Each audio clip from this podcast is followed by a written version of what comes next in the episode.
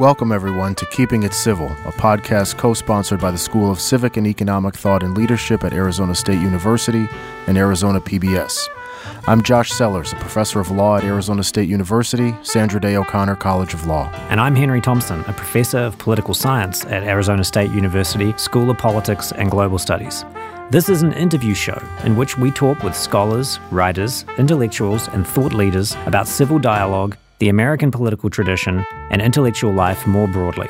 We're two friends who agree on many things, disagree on many things, yet share a commitment to exploring difficult issues in the spirit of improving liberal education and public discourse. Thank you for listening.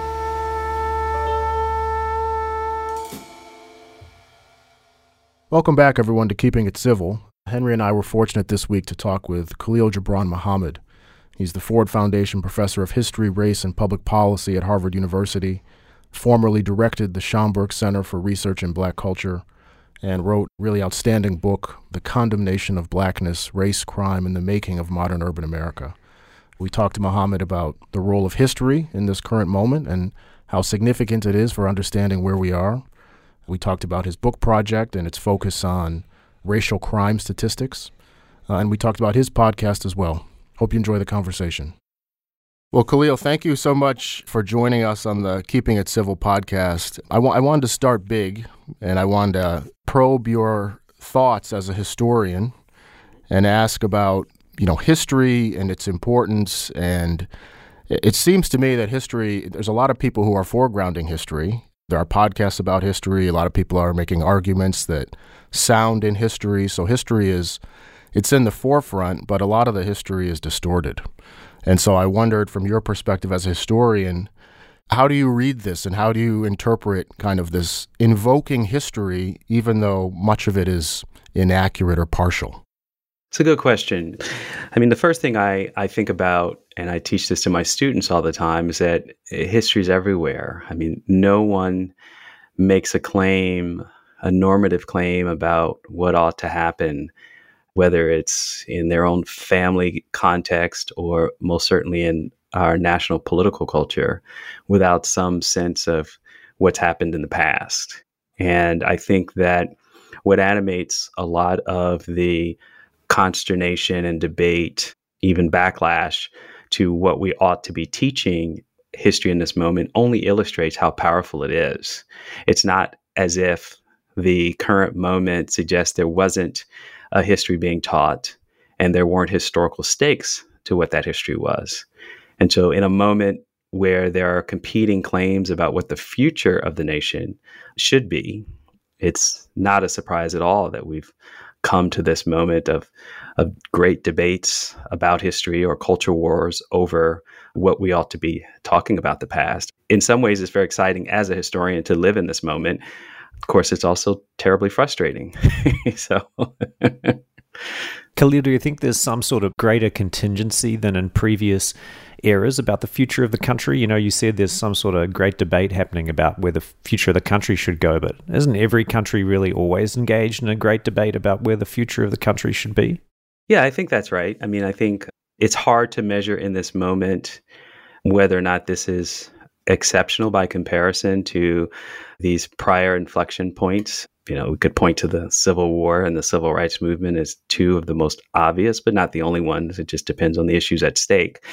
What I'd say, though, is that uh, history is cumulative, and we could squeeze some progress out of the unfinished business, say, of civil rights that was so apparent during the hundred years between the end of the Civil War sort of apex of the civil rights movement in 1965, one could imagine that, yes, we could legislatively fix separate but unequal. The question now is um, if it's not just a legislative fix to that history, what comes next? And I think it's a little bit hard to tell whether this will will push us into a new moment. There are a lot of indicators. Uh, for example, the demographics of the nation have have uh, drawn people into another kind of existential crisis uh, around what the future of America will be. Will it maintain its core identity that some people think is a European heritage shaped by Christian ideals?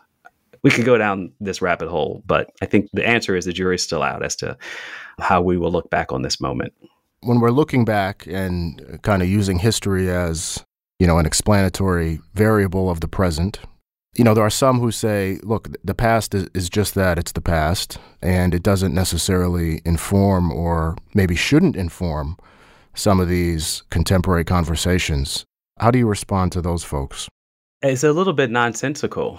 I mean, again, I don't think anyone in a leadership role as a politician, a policymaker, even a principal of a school can proceed on the basis of inspiring or educating people without some historical narrative underneath it all. So when we say we can move on without focusing on the past, it's really another way of saying a certain kind of past. I don't know how else to emphasize that other than you know listen carefully uh, to people when they talk about leadership. And if we're going to talk about the size of government, for example, it's rooted in historical claims about what the founders intended and what they debated over and who who won the debate.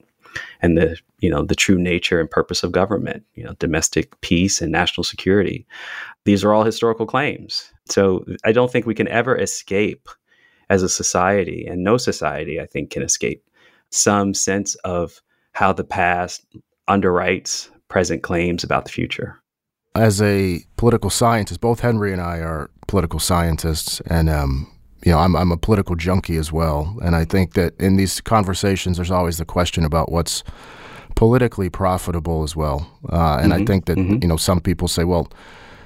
As accurate as some of these historical claims might be, particularly those related to race, it's politically unproductive to dwell on them. And I know you not only are you a historian, you're a public policy scholar as well. So I wonder uh, what your response is to that argument about the, the kind of political costs of historical honesty. Yeah, it's a great question. And I think that I'm going to use history to make the point that we've been accommodating the political calculation about what's possible around issues of civil rights and racial justice on precisely this notion that we ought to whitewash, sanitize, erase, or minimize history in that effort so as not to push people into their corners of resentment or various forms of backlash.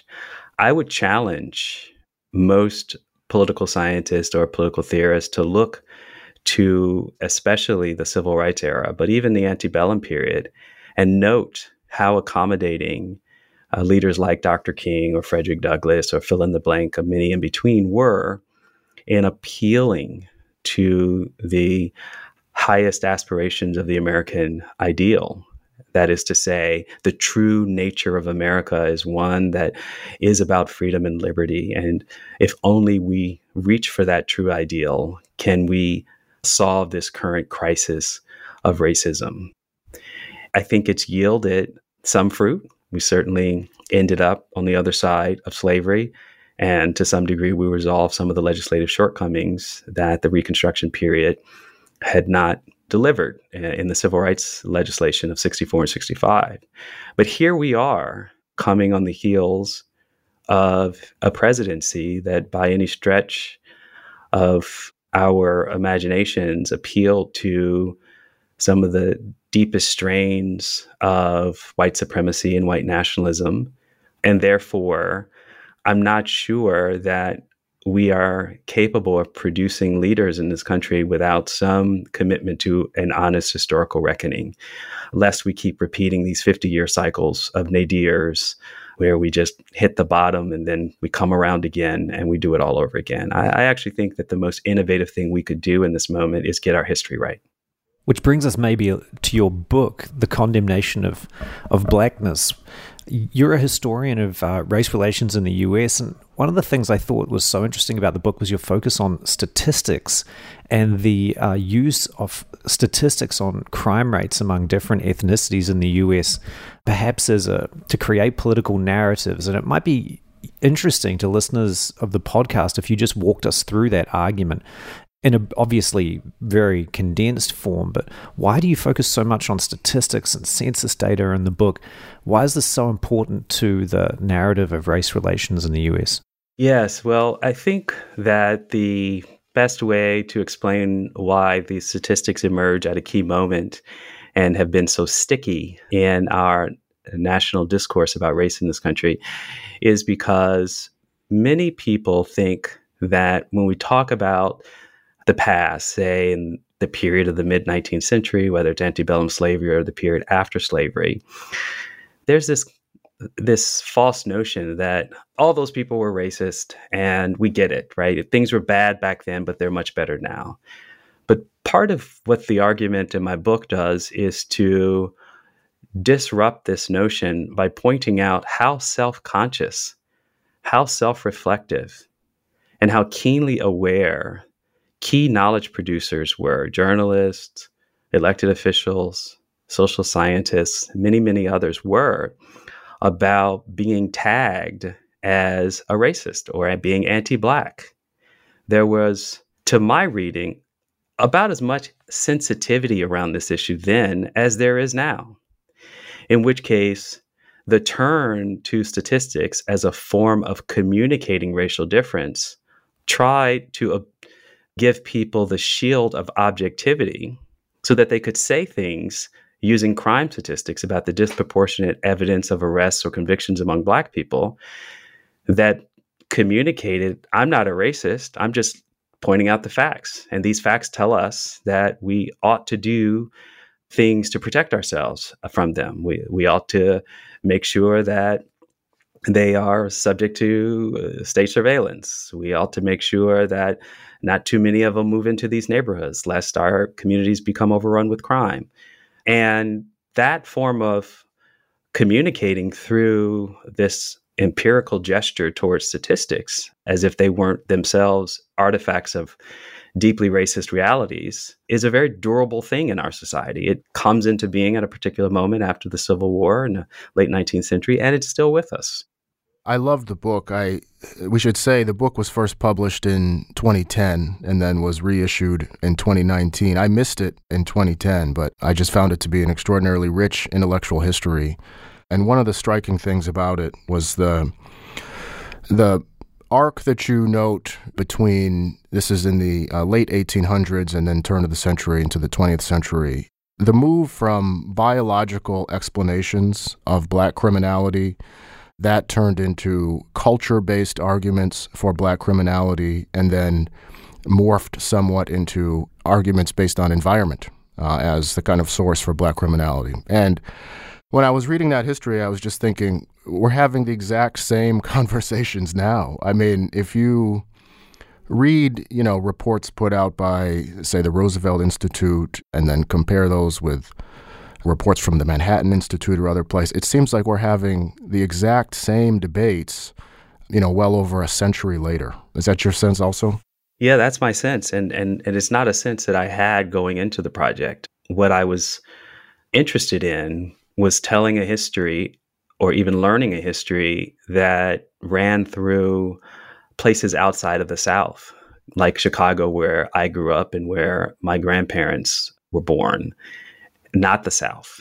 As a graduate student in the early 1990s, so much of the history of the criminal justice system was about the southern aspects of convict leasing and chain gangs. So I really I just started the project saying, well, what's going on in these northern places that are evolving in relationship to the Great Migration, to the movement of Black people from the South to the North. In the process of doing the research, I uh, was quite surprised at how much the shape of the argument about why black crime statistics were a kind of proof that America's problem of racial disparities was really a problem of inferiority and pathology and not a problem of systemic inequality. And the durability of that claim moves, as you've already noted, from one rooted in, well, they're just biologically different, they're born this way, to, well, no, they're not born this way they were once slaves and they've not grown up with enough moral instruction and freedom to follow the rules like the rest of us. And so that's the culture argument. And then finally, well, they're living in the most impoverished, ghettoized communities, and therefore their crime rates make sense, but we still don't necessarily owe them anything to solve for that segregation. So, yes, I was surprised, and it certainly gave the book a kind of resonance today. One thing I was wondering about in the in the book is how you trace the influence or the persistence of ideas from the 1890s in particular seems to be a key period of analysis for you all the way through to the present day. So, as a historian, how do you think about the persistence of ideas? Uh, how do, is it that these ideas that perhaps emerged for the first time very long ago, you know, 130 years ago, how do they persist for such a long time? Are they through institutions, through uh, scholarly discourse? How do these ideas persist? Yeah, it's a good question. Well, they persist because people were socialized one generation to the next uh, into a way of understanding what to make uh, these crime statistics. So, one story that your listeners might be surprised by, which is a big deal in the book, is that in the late 19th century, you know, all of these European populations of immigrants, from Irish immigrants to Italian immigrants, other Eastern immigrant populations, from Russian Jews to Polish Catholics, are being defined to some degree by their relative fitness in American society by crime statistics. At some point, though, sociologists emerge and say, well, wait a minute. All of these people are subject to xenophobic attacks nativist political movements, racism in society. And therefore, their crime statistics ought to be interpreted in relationship to these structural inequalities and, and forms of discrimination that they face. And eventually, they move to a position they say, you know what? Given all of that, we shouldn't even keep crime statistics on how many Irish people committed burglary or how many Italians committed murder because they're counterproductive to knowing that these communities are becoming Americans, which meant white Americans, and these statistics are stigmatizing. This was an argument that they made. So by the mid 1930s, you can't find crime statistics anymore about how many Irish or Italians committed anything in the way of a criminal act or an index crime. But black remains a durable signifier.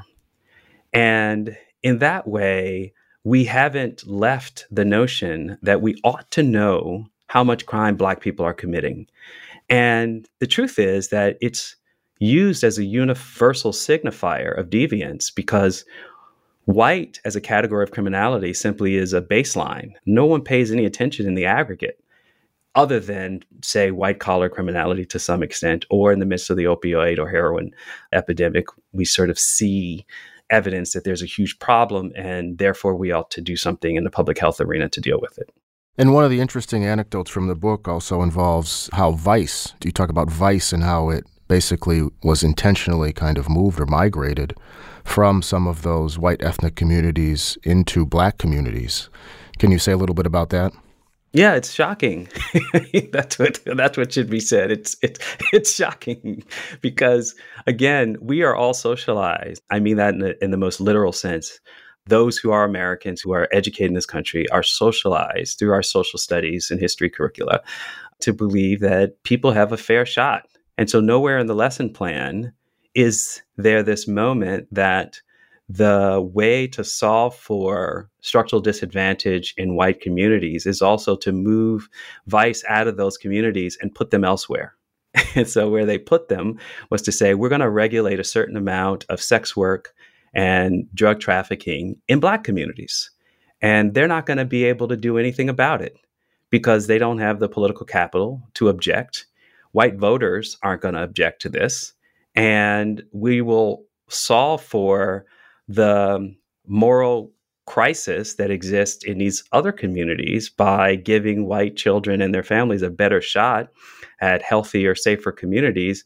Because when men want to do vice, they can just go to the black community and everyone's fine. So, I mean, you're hearing me also say implicitly that regulating vice is is an age old problem that transcends you know history. And therefore there's different ways to do it. But in america one way to do it was to say well just let it happen in black communities. Don't let's just try to get it out of the white communities as much as we can. And so you know just i'll just add one more point to that. The consequence of that of course was that black communities as early as the first decades of the 20th century were then subjected not only to the cost of regulated vice in a system they couldn't control. They didn't own the businesses. of drug dealing and prostitution at scale, and they certainly didn't control the political and law enforcement apparatus that made all that possible. And yet they bore the burden of stigma for being communities of crime and vice. They bore the statistical realities of then being subjected to heavy handed arrest and police activity when someone did decide, let's clean up this community. And then all the political saliency that came with running against keeping Black people in their ghettoized, segregated communities, lest their crime and vice move into a neighborhood near you. And it's just really remarkable, the consequences.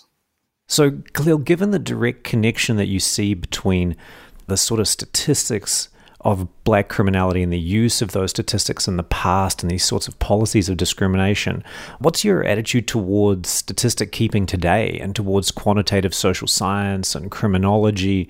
How do you see the use of these sorts of statistics in public policy today?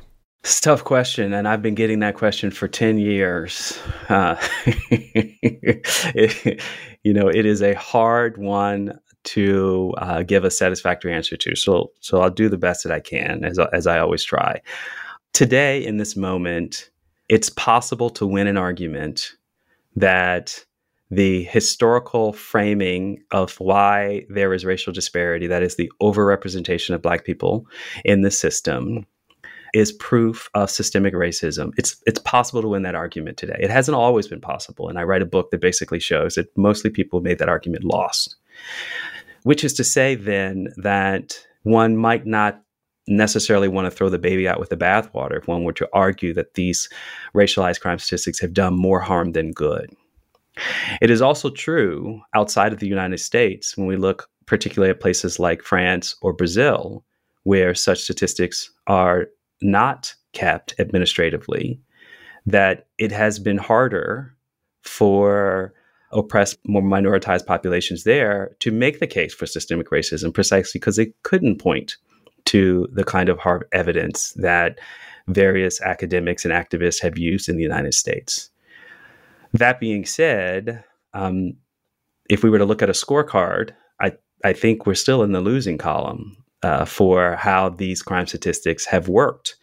To go back to the story of the Irish or the Italians, you know, they benefit from what I call a form of statistical white flight. It worked to their advantage. The disappearance of being able to associate their nationality with crime statistics essentially made them disappear into a universal category. And that universal category protected them from the stigma of criminality. Could we imagine a post racial move like that for Black people? Yes, but I think we'd sort of be losing the forest for the trees. And what I mean by that is the larger move to for statistical white flight was really a decision to incorporate in most ways those populations into the American social contract. And so, in some ways, crime statistics are just an artifact of the choice not to do that for Black populations that remain salient in this country today. It's interesting because in political science, there's been a huge debate in empirical political science about the extent to which, with the data available in different contexts, you're able to estimate things like uh, racial disparities in persecution or prosecution of crimes by police and stoppages of people on the street or in their cars by police. And there's been a really quite sort of technically sophisticated econometric debate about what differences you're able to estimate and what you're not. There have been quite prominent studies showing large racial disparities, for example, in the character of the police officers and the frequency of arrests and violence against civilians and things like this. And so I guess as a political scientist I'm I'm really interested to hear your opinion on that Khalil whether you think that by virtue of keeping these statistics, you're able to shed light on these sorts of problems. Whereas, even if the statistics are in fact a, an artifact of a process that you think is deeply problematic, whether they might be uh, used for, as a force for some good today and maybe in the future. Yeah, I, I think so. I mean, that that's the point I tried to make about being able to make these arguments today, whether they're more technically, empirically sophisticated and, and internal to academic debates that translate outward or just more broadly, an argument made by people like Michelle Alexander and the New Jim Crow. You know, in other words, pointing out the sort of most simplistic descriptive statistics that 80 to 90% of people convicted of drug crimes in various states in the 1990s were black or brown by comparison to the fact that that population is still small by comparison to white users who use drugs at the same rate. Like, you know, kind of a simple argument, simple descriptive data, and makes a compelling case. As a political scientist, I think you'd recognize that we are living in a particular moment where the limits of that argument may be coming into focus, which is to say, academia has been now charged with being part of a liberal conspiracy. The media is part of a liberal conspiracy. the real truth is that black people commit a lot more crime against white people that everyone's covering up. And so we have a different kind of problem than, say, simply proving it empirically, even if there are more empiricists who are committed to that work. And I just don't want to lose sight of the both end of the challenge. You touched on a question where I wanted to go with the next question, which was some people they hear conversations like this, they'll hear what what you've said, and they'll say, "Well, Khalil is he sounds like an apologist for demonstrable, empirically verifiable crime that's happening," and it sounds like again he's apologizing for crime that's happening in communities, many of which are black communities, and many of which according to surveys, uh, would prefer that we have more policing in those communities. I'm sure you've had versions of this conversation many times, but uh, I was curious how you respond to those folks about the claim that you are kind of overlooking the reality of persistent destructive crime in certain black and brown communities.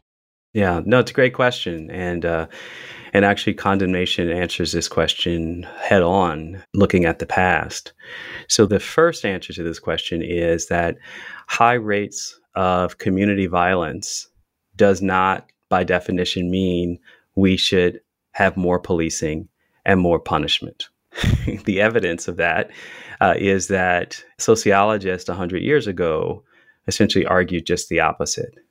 They said at the Chicago School of Sociology at Columbia University, across most of what today would be recorded in the American Journal of Sociology amongst leading academics would essentially point to the fact that uh, high rates of violence tended to reflect larger problems in uh, society uh, that ought to be met as root cause problems with pro social interventions. So if people are so willing to resort to violence, they're either participating in underground economies that themselves incentivize such forms of violence because you can't take your case to court if you're competing over market share. This is the problem of prohibition, of alcohol prohibition, for example, which is a, a big part of this story, which I write about in a separate article. The response to all of the immigrant crime that went on that eugenicists and nativists used as evidence that these were inferior Europeans that shouldn't be in America in the first place was responded to by sociologists who called themselves progressives and said, you know, we need to not only give these people an economic pathway to mobility and a better future, but we also need to reform the police because they are on the front lines of doing some of the social control and some of the abusive behavior that alienates these communities. None of this is abstract, all of it is well documented history. And indeed, one can see in the moment of our opioid and meth crisis that these are not just communities of drug addiction that may have started with the overprescribing of pharmaceuticals. These are also places where drug dealing is going on, competition over drug dealing, and related crimes of opportunity happen when people are feeding their habit. And yet, we understand that policing and locking these people up is not going to solve the underlying drug addiction problem. We get that. That's the first answer. And so, why in heaven's name would we continue to presume that somehow policing is the best and most effective solution to diminishing community harm. And it's also important to just simply say that statistically, even the violence that happens in black communities not only remains historically low, but only represents about 5% of what people are, what police officers are being called to respond to in the first place. And so while that doesn't diminish the realness of it, the problem is that we know policing itself is a vector of violence and can be what we might call criminogenic more police contact can actually encourage criminal behavior. So that's that's how I respond to the the first part of that. But the second part you said about surveys showing that black people actually want more policing, I think is a real concern. It's a real question. And again, I go back to socialization. If you've only ever been told that police officers are the best response that you can expect in your community, then you're going to call for the police and hope that they do a good job when they show up at your doorstep, which continues to happen. I like to point to an example of this socialization process because Bill Bratton is hailed as you know America's top cop. He served in six departments going uh, back to the 1970s in Boston, where he began his career. He recently ended his career in New York City under de Blasio, just before this more recent turn uh, with Eric Adams is the new mayor. And Bratton has repudiated any notion that we ought to look at the social determinants of criminality as the way to respond to it. He's repudiated it. He said this is about criminal behavior. We ought to treat the crime problem for what it is, and that will deliver public safety to these communities. So people are trying to figure out who to listen to. They're going to listen to some Harvard professor or they're going to listen to America's top cop. so, you know, there you have it. I think we wanted to ask you about some of your more public intellectual activities. And Josh has some questions on the podcast that you run. But maybe as a bit of a segue, you could talk a little bit about whether you see yourself today as a professional historian, whether you see yourself as a public intellectual, a public policy researcher or expert. You wear a lot of different hats. It would be really interesting to hear you talk about that. I don't necessarily dwell on any of those identities. I mean, my day job certainly is as an educator uh, whose responsibilities range from teaching to doing research. Uh, that's what pays the bills around here. so I would identify myself that way first and foremost. But having run a cultural institution, the Schomburg Center for Research in Black Culture, located in Harlem, it's part of the New York Public Library. It's the oldest and most important archive dedicated to the history of the global Black diaspora. I am keenly aware of how large the gap is often between academic research and public knowledge.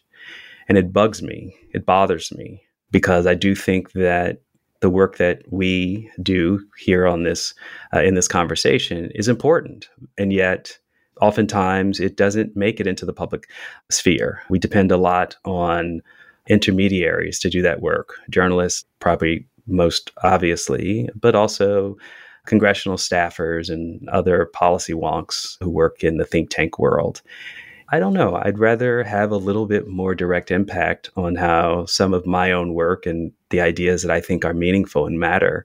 I'd have a, I'd, you know, I'd like to have a better or a closer line to delivering that information than depending on these intermediaries. It's a both and, it's not one or the other. But that probably explains why I take on the, these other responsibilities. You're a busy man by the looks of things, Khalil. I don't know how you do it all. I am, yeah. Well, you know, choices, right? Some things I, I have really only written one academic book. I'm proud of it, but I wish that the follow up studies that I have on my plate were done. And so I'm not going to sugarcoat the fact that there are trade offs. I just add that were this not to me a moment of intense political backlash to a lot of the work that I do, I probably could find myself holed up somewhere writing a lot more feverishly.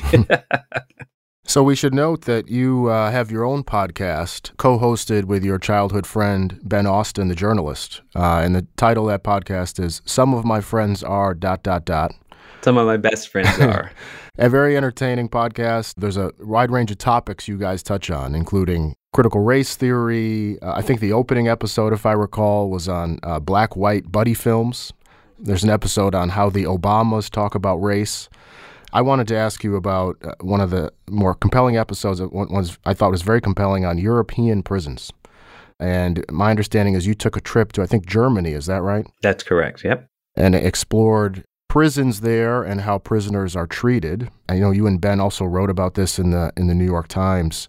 Can you talk a little bit about, you know, how and I can't overgeneralize, but how a number of European countries differ from the United States when it comes to incarceration?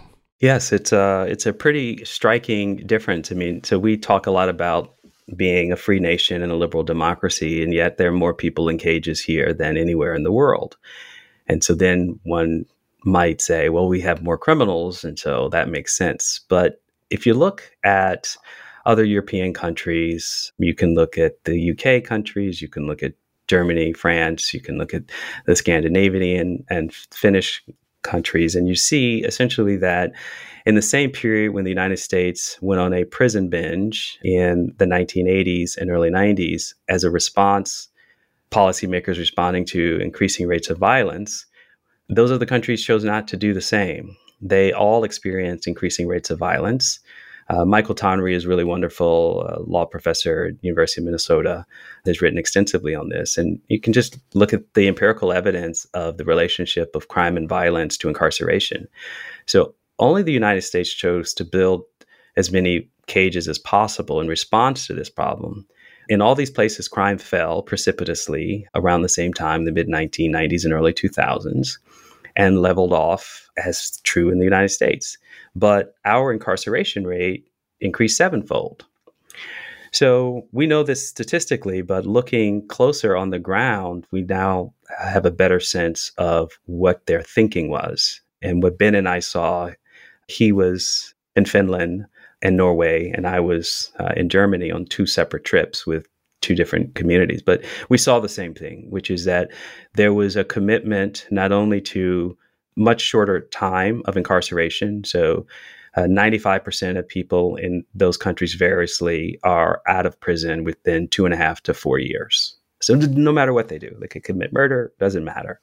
Whereas we routinely incarcerate people for 20, 30, 40 years. So, basic math is you put people in prison for a much longer period of time, your incarceration rate goes up because they're just there. and in these other countries, there's much more churn. People, you know, come and go.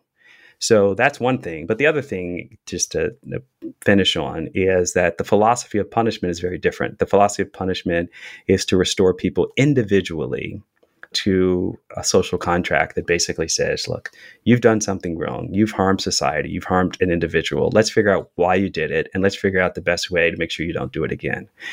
We are focused on vengeance, punitiveness, incapacitation. I mean, the conditions of confinement in this country are anything but intended to focus on individual rehabilitation and restoration of one's dignity. I just want to give one a quick example. It's just such a remarkable one. While I was visiting a maximum security prison in Berlin, walked into uh, an incarcerated man's cell first of all, you have to know they can come and go as they please. They can have friends over for, for dinner. Their rooms are look more like college dormitories. Even though it was an older facility, the room had all the amenities one would expect in a college dormitory a television, a radio, posters on the wall, a comfortable bed, one's private commode, and even silverware and plates, uh, including knives and forks just absolutely remarkable to think about what it means to prepare someone to be incarcerated, which is the point of it is the deprivation of liberty, to have as normal conditions of confinement as will be the case when they return to society. But the one thing I'll never forget is I asked this gentleman whose prison I, whose cell I was in, what did he watch on television? And he said, "Oh, one of my favorite shows is MSNBC's Lockdown Nation." he says, I cannot believe what goes on in American prisons. That's crazy.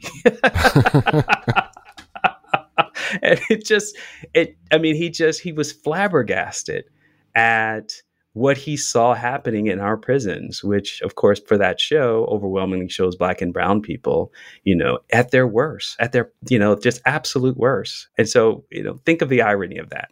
Well, it highlights that all of these are choices, right? And they're choices we've made as a as a country what to invest in and what to dedicate our resources to, and and what goes by the wayside. I think. Yeah, yeah, great point. Well, let's uh, let's close by, by asking if you have any uh, books or articles or podcasts or documentaries or anything that you would recommend to our listeners, just broadly related to the themes of uh, civil discourse or uh, civic participation or, or history. Yeah, well, I'll, re- I'll certainly recommend my show. You've already mentioned it, but it is uh, some of my best friends are uh, is meant to model how we can have conversations around these difficult topics and not be afraid of them. I've also written an article just to kind of extend some of what we talked about today recently. It's in the current issue of Daedalus called The Foundational Lawlessness of the Law Itself Racial Criminalization and the Punitive Roots of Punishment in America.